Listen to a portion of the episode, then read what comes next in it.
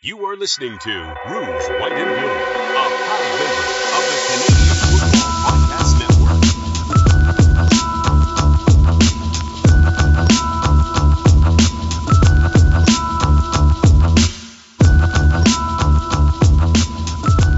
Welcome to the Rouge White and Blue CFL podcast.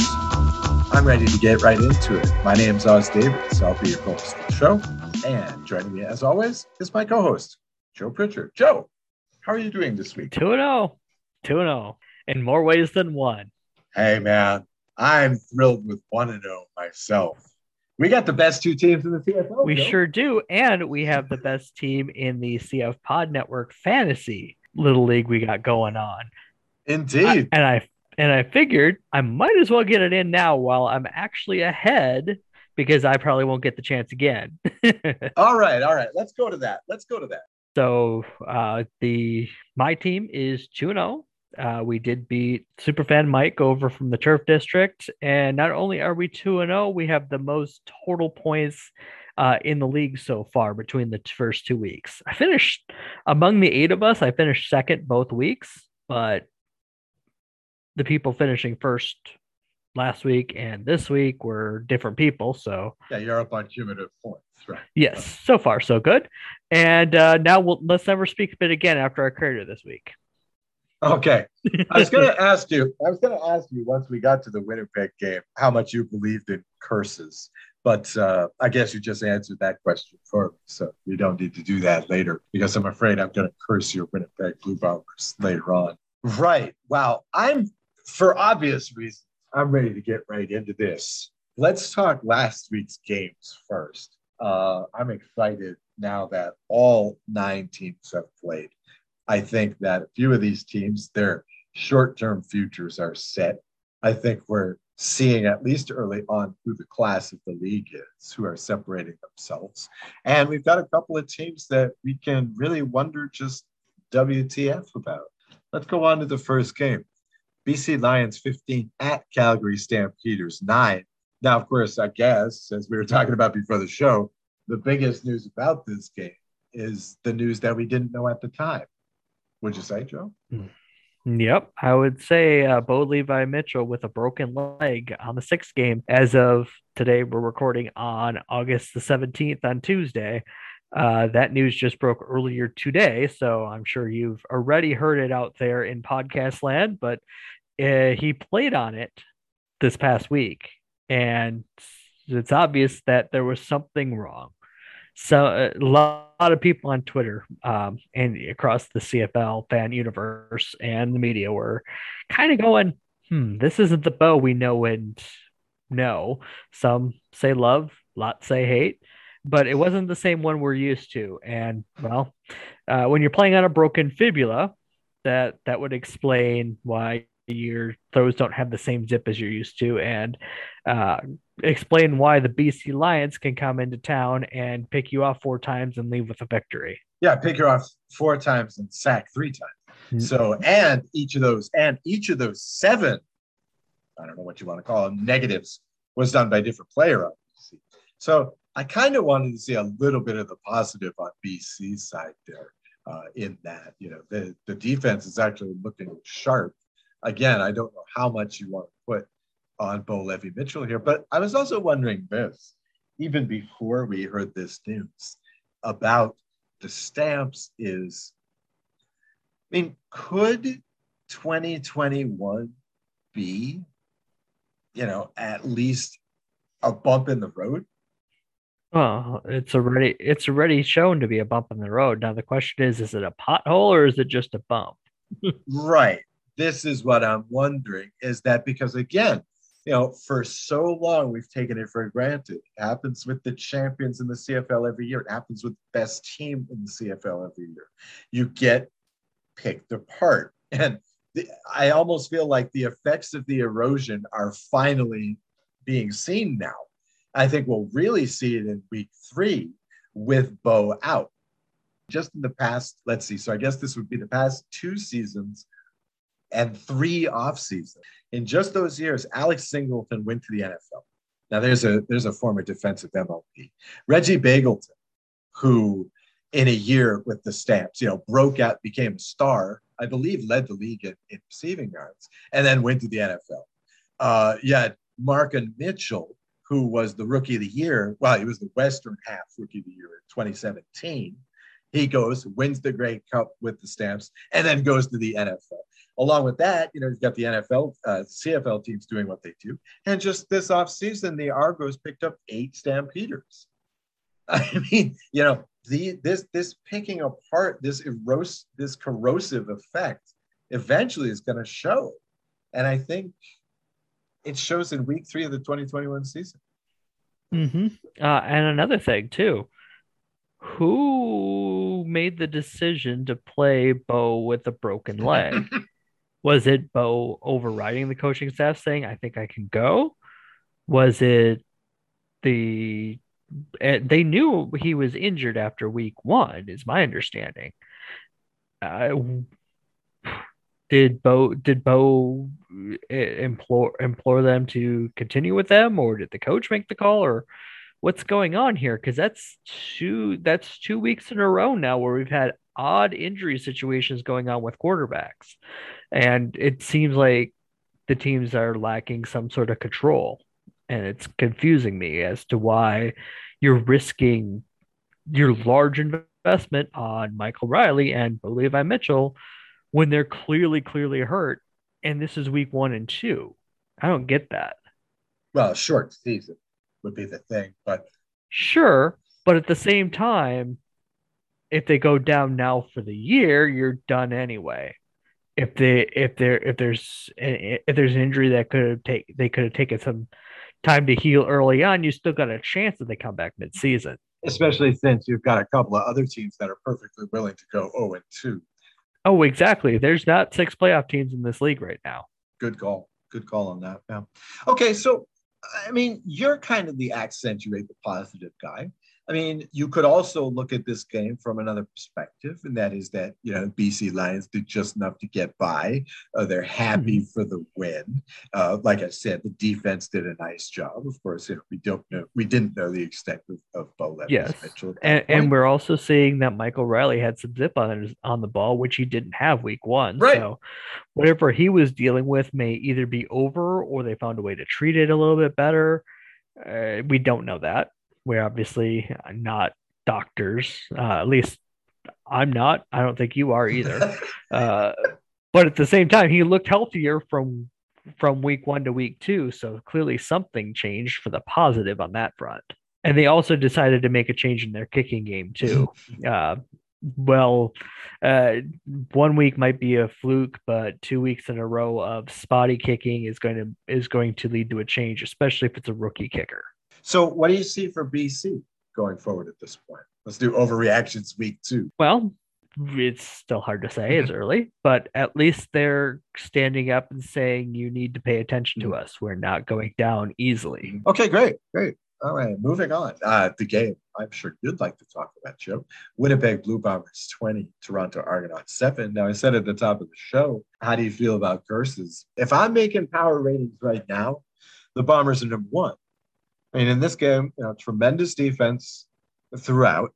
You know, ever since the season opening touchdown uh, from Hamilton, you know, on the first drive from them, they've allowed seven points. You know, when the Ar- and when the Argos did score in this game, the Bombers just answered right back and really settled the talk of the comeback right off the bat. I mean, th- this team is better right now than the team that won the Grey Cup, are they not?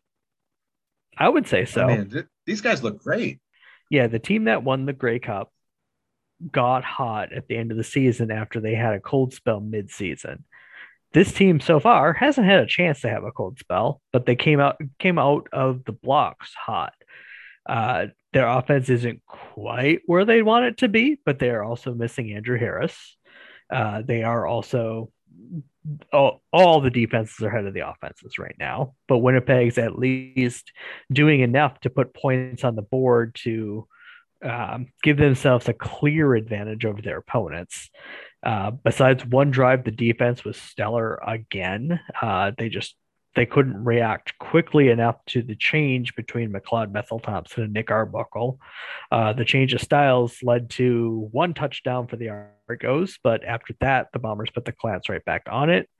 Uh, it seems like specialty teams are, if not as big of a plus as they might have been in 2019 so far, especially in the kicking game, at least not a liability either. Um, you can rank the top three teams in the league right now uh, any which way you want to, but the Bombers belong there, no doubt. Mm-hmm. Oh, really? You can because I think it's pretty unquestionable. And I, am kind of traditional like that, where I'll always start power rankings. You know, the defending champ is number one, and uh, I wish I had done it this year because I'd look really great. I'd look really great. I'd be sure, sure. Um, the their prayer rivals is Saskatchewan. Definitely have a case to be made for them too. And uh, to lead into game number three this past week, uh, I don't. I think your team might at least have might at least have something to say about that. Oh yes, I am definitely ready to talk about my team. But let's quickly do the Argos. Now I'm glad you brought up the uh, Arbuckle Bethel Thompson change. That should probably be the other way around, but whatever. But you know, their stats weren't that different. You know, I mean, sure, Arbuckle led the the touchdown drive, but geez, I mean, he also gave up the only pick from the Argos as well. He also took the game-ending sack and gave up the fumble on the last play of the game. So the last, you know, proper play of the game. You know, I mean, I mean, together, the 20 of 39 for 166 yards, zero TDs. I mean, that's this is kind of the incoherency that we expected when this team came out of the block. Okay. I guess in game one, they had enough to, to show for the preseason. Had never happened. But this game, I mean, wow. Uh, I mean, is this, I guess, okay. So I guess my coherent question is which is truer to the Argos this season do you think? The game one Argos or the game two Argos? I think the game one Argos okay. did take it did take went into Calgary. They've gone into Calgary, and Winnipeg. You're not asking; those aren't easy places to play, no matter what. They did probably play about as good of a game as they could have in Week One against the Calgary team, who you're mentioning are picked apart and might be mm-hmm. on the downside here. I'm not quite sure I'm going there quite yet because obviously they've played a game and at least a portion of game the first game with an injured quarterback. I don't I'm not ready to I'm not ready to completely toss Calgary aside quite yet because it's week 2. It's uh it gets it gets late early this year but it is still early. Yeah, but they're going to lose next week. I think so. I, I think Toronto. I don't think Toronto is going to hold serve at home against Winnipeg either, but Winnipeg is probably is among the hottest teams in the league right now, and are a lot more have a lot more cohesion than Toronto could have with all the changes they've made. I do want to say though, I am impressed at how much veteran leadership they were able to keep around, and how well they seem to uh, at least have the appearance of cohesion themselves, even without a lot of offensive performance in week two. Their defense could have um, quite easily given up a lot more points to Winnipeg, and they weren't they weren't going to cave, even though it was clear the offense was going nowhere. Mm-hmm. Mm-hmm. mm-hmm. Right, right, like in Hamilton, like in Hamilton. Mm-hmm. But right. we'll get to that. We'll get to Hamilton in a minute they're, they're quite a conundrum over there. But okay, let's talk about this. I, I, I, honestly, I can't tell you how stoked I am. I mean, this was one of the best Alouettes games in years. Montreal Alouettes 30, Edmonton Elks 13 at Edmonton. And even the 13's a bit of a misnomer given that well, yeah. the, the, touchdown came very late in the game. Garbage time. Garbage time. Yep. Just over a minute and a half left, and the Alouettes were up 30 to 6. That's that's garbage time, even in the no no lead is safe league. Um, right. I w- some league some leads will be safe. right. Once in a while, a lead is safe. Uh, the uh, you know, I was I was very impressed, especially in the first half, with the offense in general. Not so much that they were high voltage. You know, this isn't a point a minute offense, at least not in week two. Um, you know, Khari Jones isn't actually the quarterback; he's just the head coach. And uh, the offense may have only scored two touchdowns this week, but I just, you know, this offense had a flow, had a rhythm. It was sort of hinted at last season. You know, this team kind of plays like an 80s team. You know, they run the ball, you know, and William Stanback was, you know, pretty amazing in this game. You know, um, Mhm. yeah, he he 18 for 112 yards and just just punishing the Elks defense. You know, he was not getting worn down this whole game, but the defense sure was trying to stop them. I mean, this this looks great going forward. If we if we can get 15 to 18 carries out of this guy, that you know going for six some odd yards per carry, I mean, that would also be nice. Um, in fact, the only downside in this game, as far as I can see, uh, was Stanback himself, who twice twice was targeted on short pass, had the ball, and then started looking downfield before he caught it. Now, if that's all the Alouettes need to address before week three, I'm liking this team going forward. How, imp- how impressed are you with my team? Th- they were put together. They were in control the entire game. It looked like they it looked like you could have pulled them out of 2019 and dropped them into 2021 and said, guys, um, I know you guys just lost the playoff game to Edmonton, but here's a diff- completely different Edmonton team. Go. Well, yeah, but but the thing is, I mean, again, like Winnipeg, we look better out there. The Alouettes look better out there. Oh yeah, yeah, yeah. The Alouettes went ahead. It, it didn't look like they missed them. No, not at all. Not at all. They they they they they improved. It was like a bye week. very, a very long bye week for the Alouettes. Uh, I was just gonna you know say also Mario Alford and the special teams were, were awesome for the Owls. So that was nice to see as well. So Yeah, Wow. I, I think we'd also be remiss for uh, rem- not remarking on uh, Armando Sewell being right about his criticism on Trevor Harris. yeah, yeah. Well, yeah, I was gonna touch upon that. You know, eight for eight before that. Afterwards, you know, he kind of looked like Jeremiah Masoli did in that other game. But other than that, I think the I think the biggest key key play of this game, the game, the play that told me what the result was going to be. Edmonton had been in the red zone early in the game, kicked the field mm-hmm. goal. Second quarter, they're in the red zone again. Harris like bobbles the snap, and as he's pulling out, it's like he's trying to get out of there so mm-hmm. fast uh, that he just leaves the ball behind, and they lose the ball, and that's how another Edmonton red zone drive goes. They've they've brought over something that they didn't want to bring over for 2019, which was you get in the red zone and you kick a field goal or worse. But I think that play, if you go if you go watch that play, that's going to show you that right there was you could have just written if you're taking notes on the game. I wasn't, but if you were, you could have just written game game over in your notebook and moved on. Yeah. Well, I mean, that's the thing, especially after we saw, especially Cody Fajardo is like this, but Vernon Adams is too. They're not afraid to, to pick, call their own number in the red zone. And this is one thing that Edmonton does not have going for them. And what was the result? Five two and outs and two turnovers on downs in scoring situations. I mean, you're not going to win in the CFL like that. And again, like we mentioned uh, before, their first touchdown of the year is in garbage time. it's like, th- where is this team going? I mean, I mean, I was I was kind of sold on them a little bit, right, going into the season. You know, hey, maybe this can work. You know, maybe the familiarity between coach and quarterback, and they've taken a lot of other Redblacks on, and a lot of the coaching staff as well. Maybe this can work, but Yes, can you can you go to can you go delete our West preview episode, please? I, I'd rather not rethink that one. I'd rather not relive that one. well, who had BC? You know, who had? I mean, I think ninety percent of CFL fans who are not. Well, let's see. My one and two are zero and two both.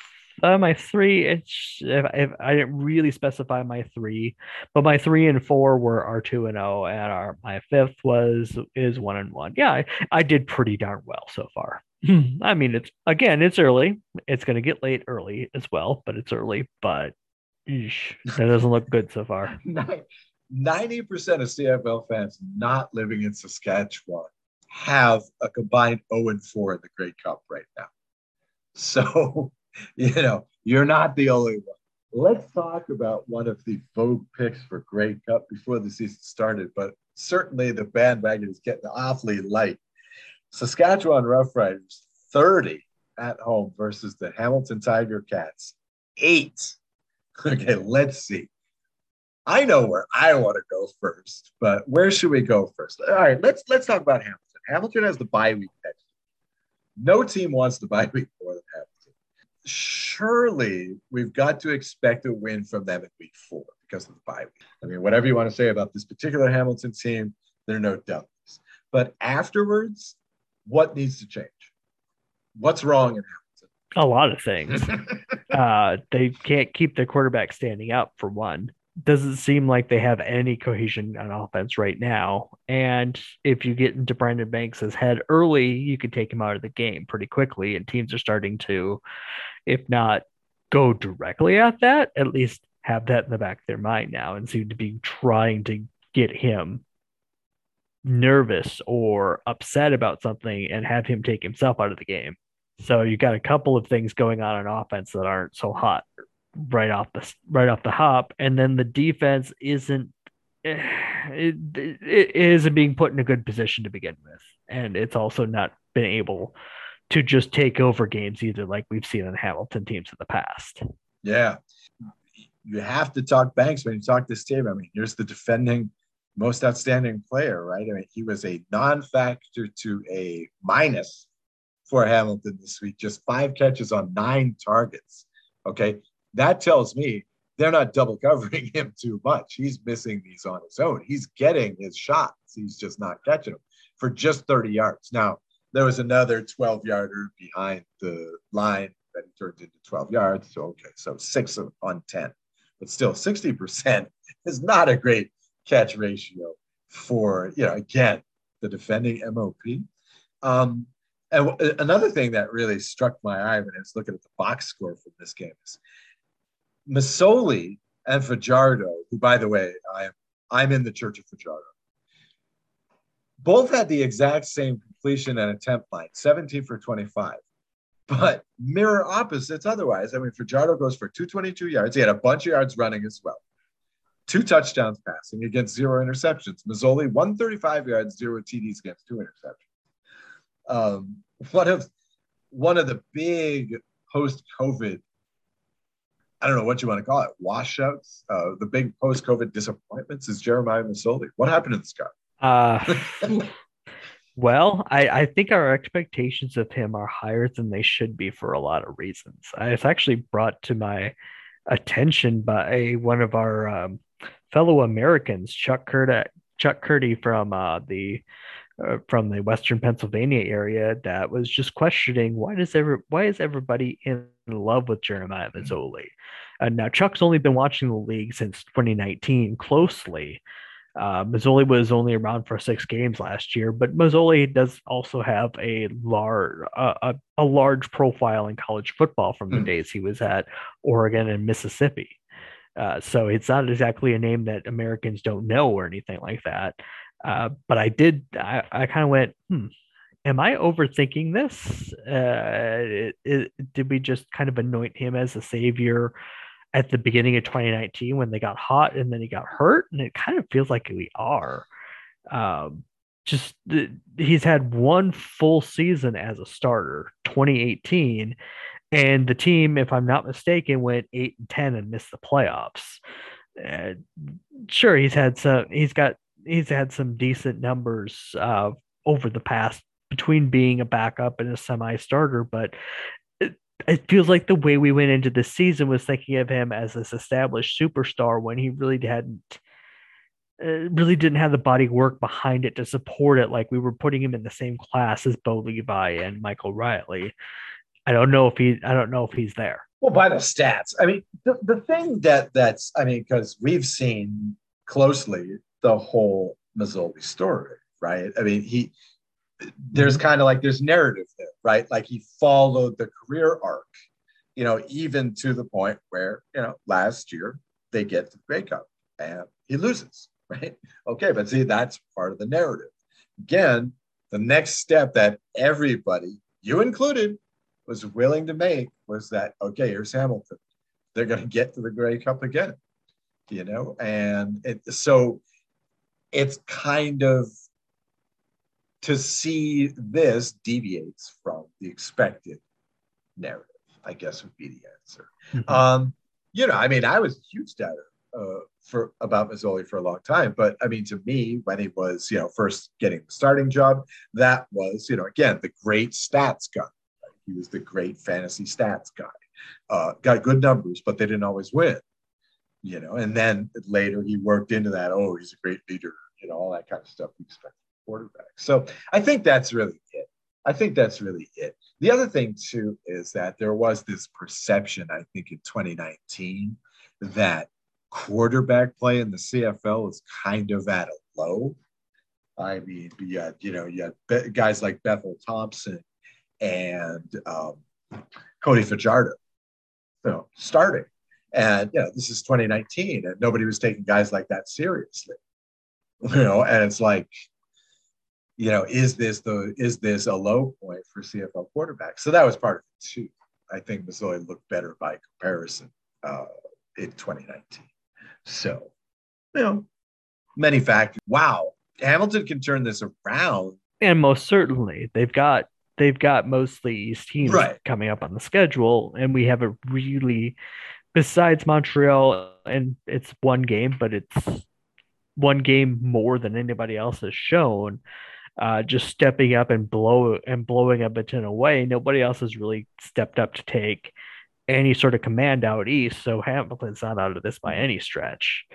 Uh, but they're gonna have to start. They're gonna have to start finding their feet here pretty soon.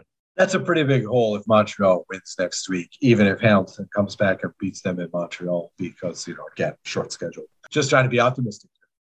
Right. Well, mm-hmm. let's go on to the riders uh, before we get too far in the woods. I got to give a shout out because I didn't last week. Want to give a shout out to Brayden Lenius Right? He finished his career with, I should say, he finished his college career as a University of New Mexico local. Uh, he had the touchdown last week, uh, so I really should have given this shout out last week. But this week, uh, he was the leading receiver for the Riders, five catches on 62 yards. Brayden, nice to have you catching passes in the CFL. Go Lobos. Joe, as a Bombers fan, general. These Riders look really, really good this week again, uh, sharp in all aspects of the game. How scared are you of these guys? Scared isn't the word, but it's gonna be it's going to be nerve wracking once we get to Labor Day. And it's going to be nerve wracking on Banjo Bowl if they don't win on Labor Day because you don't want to get swept and yada yada yada. But uh, yeah, they're def- definitely not a team to take yeah. lightly, overlook. Like it seemed like anybody not wearing green this offseason tended to be doing. They if anybody was going to be the dark horse pick, it was going to be Edmonton. And I'm probably I'm guessing that was more along the lines of all the name talent they had, right. plus the betting lines were really low on them. That kind of got that train rolling. But if I'm not mistaken, Saskatchewan won the division in 2019. So uh, I can I confess to being guilty of maybe taking them a little bit lightly to begin the season, but uh, put it this way, I'm already back on board of this team is one not mm-hmm. to take lightly. Mm-hmm. Well, again, I think I mean, now it's a reality that I think most folks were overrating Calgary a little bit and Edmonton a little bit as well. So, again, you're not the only one, Joe. You're not the only one. And I don't mean to say that you're not unique, but in this respect, you're not alone, let's say. Right. We're going to take a brief break. To, seriously, like 10 seconds. and then we'll be right back to talk next week's games.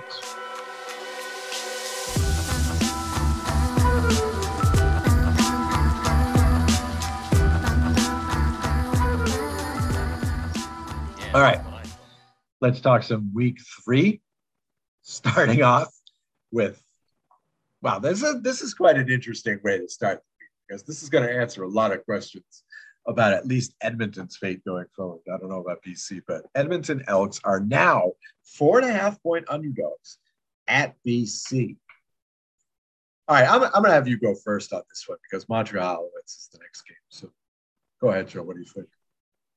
Okay.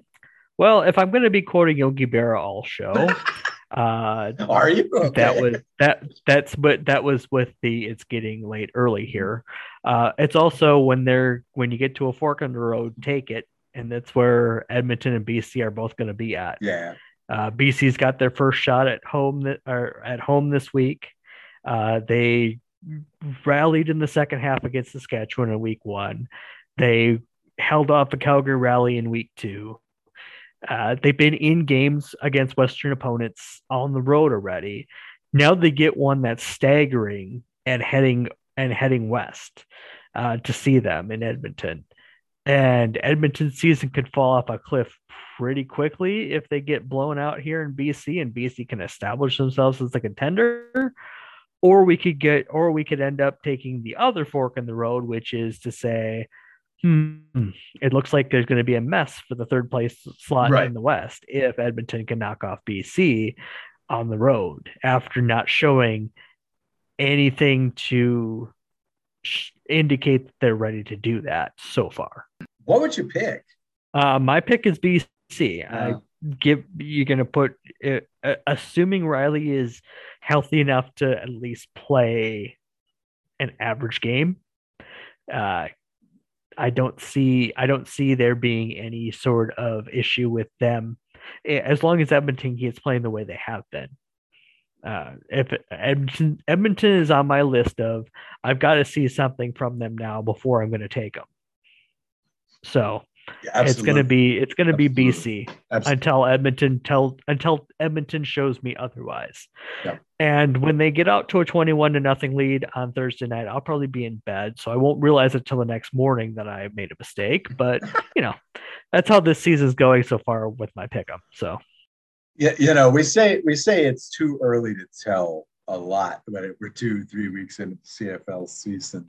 But with the two and O teams, with the O and two teams right now, I think that's the tack you have to take. Right? I mean, Edmonton, they've got to at least look alive out there before garbage time, before you can seriously go with them. Uh, I'm not. right. I'm not I've got I've got to see something out of them. right.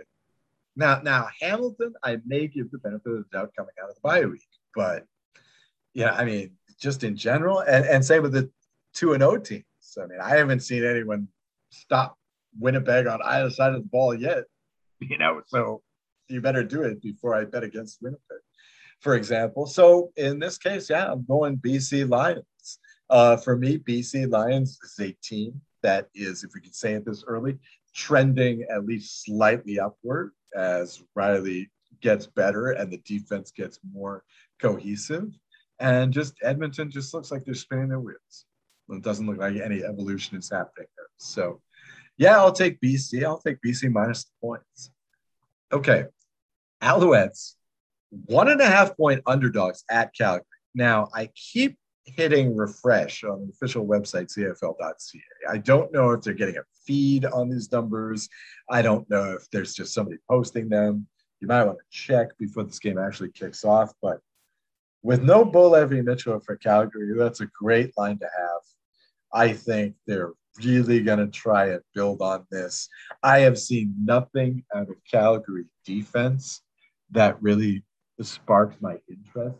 I mean, yeah, they've been they've been coming off of a lot of two and outs, but again, it's just not the same old Calgary defense. And I did want to point this out too, is that you know the special teams was looking really good for Calgary last week. That was the one part of their game that was getting them any yards at all.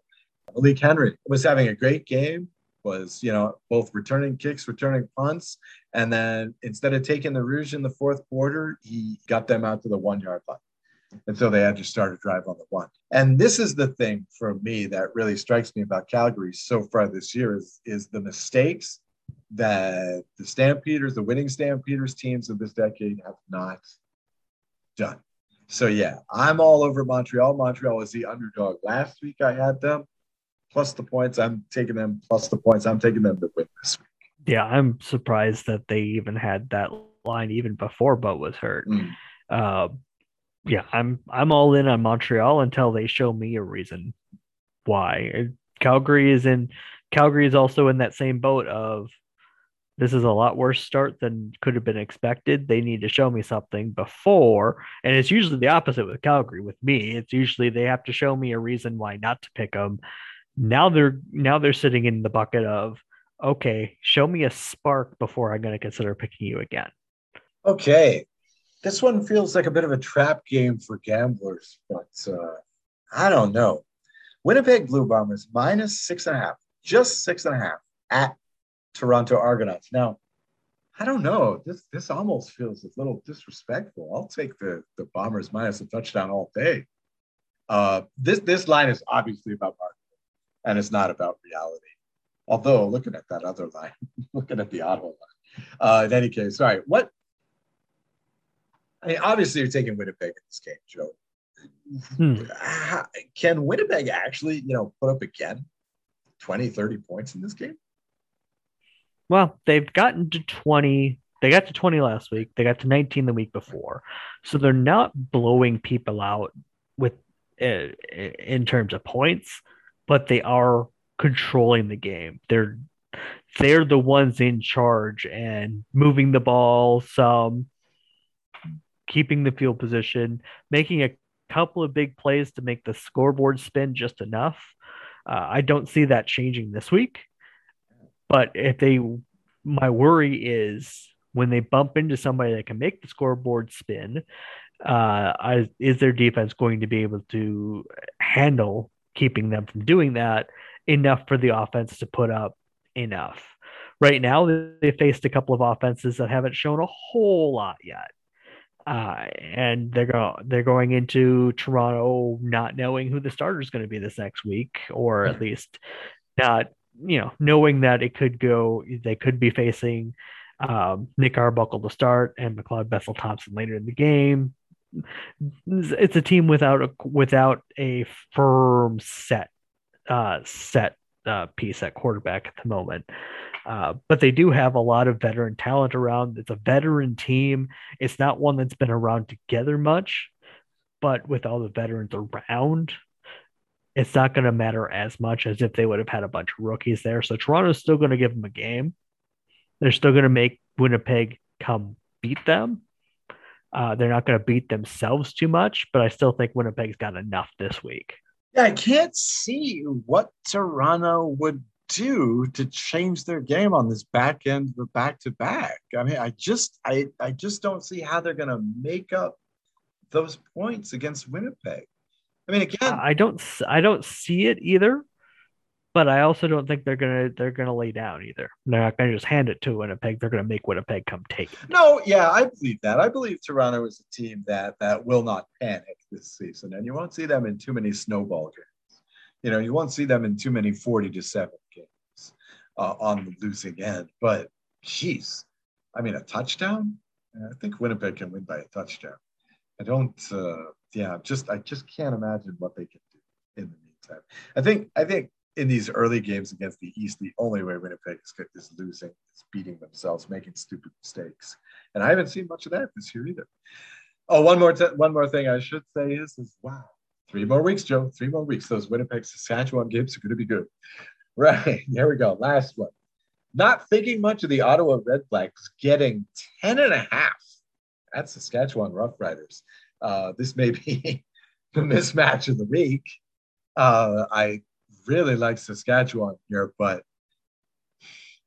okay, it, this is probably just a knee jerk reaction but I did not like how in that game Saskatchewan played with their foot off the gas. I'm wondering if it's in this team to sort of take things for granted because I could definitely see a lot of people taking Saskatchewan minus the 10 and a half, you know, seeing the 20 point halftime lead and being very shocked this game is five points difference by the end of the game. I just wonder if Saskatchewan has that in them to just, you know, not take the competition seriously. I mean, again, Ottawa is one of the teams that hasn't scored an offensive touchdown yet. Now, they've only scored one game, but there's not much evidence of high scoring coming out of Ottawa. So I don't know, Joe, what do you see? Now, having not seen much of Ottawa, um, can they keep it close? If they do keep it close, it's going to be on the heels of their defense making some big plays like they did like last week one. Yeah. I don't think they'd make enough big plays to beat Saskatchewan. At the same time, I could see them keeping it nerve wrackingly close and lingering until the very, very end of it, just because of potential overconfidence, uh, them making them taking points away, making a big 14 point swing with a with a big turnover. I could see them having the potential of doing that. But if you're going to put the ball in the hands of the offense and say go win the game, there's Yeah, but I just, I mean, this is one of the things that's really blown me away about Fajardo is he's just not making mistakes this year. Nope, nope. Uh, he's gonna, they're gonna. He's playing smart ball. Yeah, Ottawa's gonna have to force some mistakes. I think they have the defensive firepower to do that. But if Saskatchewan starts making mistakes on their own, drop passes, a couple fumbles that shouldn't have happened, that kind of thing, I think Ottawa can keep it can keep it to close enough to make Rider fans nervous. Redblacks now have two weeks of tape on the Riders with their 21 team. Plus, they have all of last season on Cody Fajardo, so they'll certainly have the information. Right, and and and it wouldn't be, and it would be unfair not to mention that Saskatchewan is the only team in the league that scored 30 points in both of their efforts. Yep. Yep. Actually, two of the three 30 point totals this season were theirs. Mm-hmm. Nobody else. Montreal's Montreal's the other team with 30 points in the boat in in their game because mm-hmm. they've only had the one. Nobody else, uh, especially team, even teams that have played two games, have more than 20 or more than um, more than 29. Have I mentioned that I love these Alouettes? I love these Alouettes. this is great. I know it's only one guy. I know this is crazy go back in time until 2016 Os. It's okay. It's it's coming. okay. On that note, I think we should end this bad boy. Joe, what do you what do you got? What do you got to take us through the next week? Well, we've already got a couple of the biggest quarterbacks in the league banged up. We've got out of eight games, three teams putting up 30 points so far. Uh, more teams have put up less than 10 than have put up 30. So it's definitely a defensive defensive struggle so far this season. Uh, the couple of teams that have offensive firepower might end up just riding that all the way to the Grey Cup this year. I like it. I think by saying that, Joe meets the Bombers. Hmm. Remember, 19 and 20 are not 30. Fair enough. right. For Joe Pritchard, I'm Os Davis. This has been the Rouge White Blue CFL podcast. Thanks for listening. We'll talk to you next week. Thanks for listening. Find more great shows like this at CF Pod Network on Twitter.